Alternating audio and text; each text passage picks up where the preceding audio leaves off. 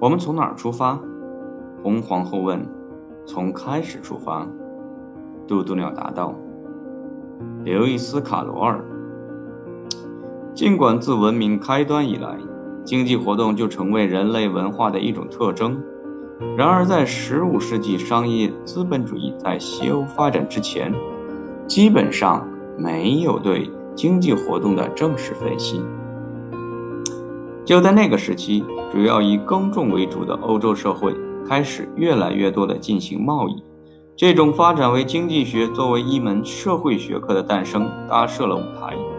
这一时期的经济研究并不系统，没有出现重大的分析体系，经济理论零零碎碎地得到进化。这种进化来自于对同时代问题做出的个别思考性回应。直到18世纪中期。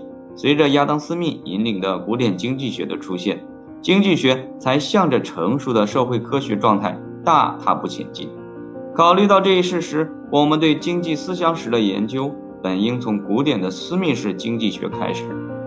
然而，还有其他的途径，例如，我们可以从大约一千两百年开始，当时经济分析的可能性首次得到认可。另一条途径可以是从中世纪后期的主要经济学家开始。当然，若考虑到社会科学中最重要的发展，或许是通过系统的考察社会各个方面而得到实现的这实际情况，则还会有另外的途径。社会结构就像物质世界那样能够被加以分析。这一观念的提出已经有很多个世纪了，甚至可以追溯到古希腊思想上。尽管希腊哲学家不承认经济能够被加以分析，就像他们在社会政治方面所明确做到的那样，然而他们对于前市场社会本质是什么样的分析，为后来的思想家奠定了基础，使得后来者的任务相对容易些。这一主张使我们想到了另一条途径，因为早期社会经常是以宗教性质的大部头书籍来传递其思想。因此，我们也可以从这些很早的著作开始进行经济思想的分析。面对这些选择，我们决定从早期非西方经济思想与希腊思想的发展开始，随后考察阿拉伯伊斯兰思想家、经院哲学家、重商主义者、重农主义者的著作。但对这些著作的考察简明扼要。因此，第一部分比其他部分要短，但其长度足以表明早期著作的重要性。之所以考察中国、希腊、阿拉伯、伊斯兰经济学家以及中世纪哲学家的前古典与前重商主义观点，一个重要的原因是从中获得他们关于相对稀缺性的更多哲学、道德问题的真知灼见。现代正统理论的基本原则是：较多的产品好于较少的产品。现代社会中所盛行的活动模式也有力地证实了这一原则。早期的宗教、希腊及经院哲学思想家并不是从这一前提出发的，他们所提出的问题是永恒的，即个体与社会的经济目标与非经济目标相对立，穿越经济学历史。不同的非正统经济学家都曾表达过一个主题：生活中有比物质产品更好的东西。第三章我们将考察从16世纪到18世纪的经济思想。第一个可以被做经济流派的是重商主义，他在这一阶段获得发展。重商主义流派认为，一个国家的财富与这个国家的黄金数量密切相关。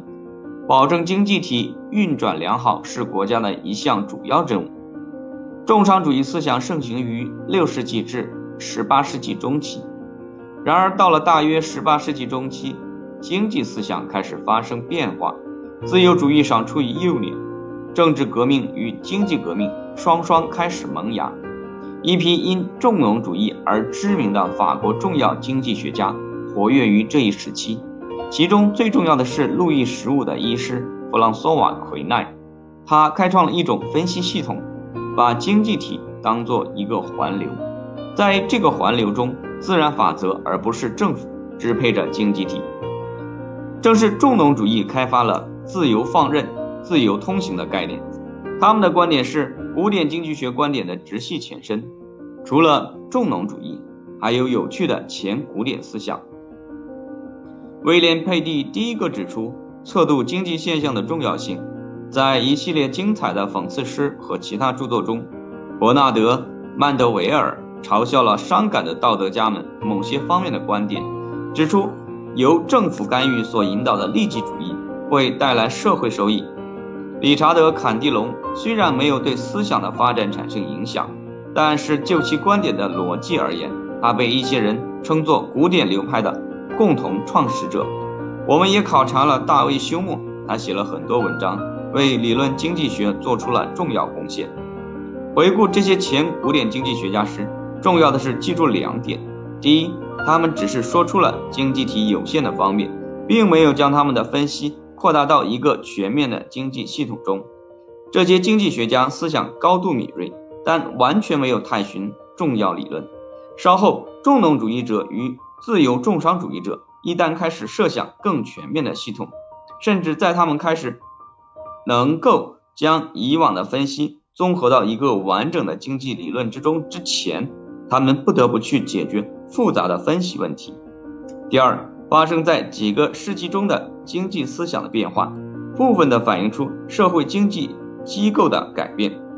例如，在英国，经院哲学思经济思想源自于封建主义，而重商主义理论则源自于商业资本主义。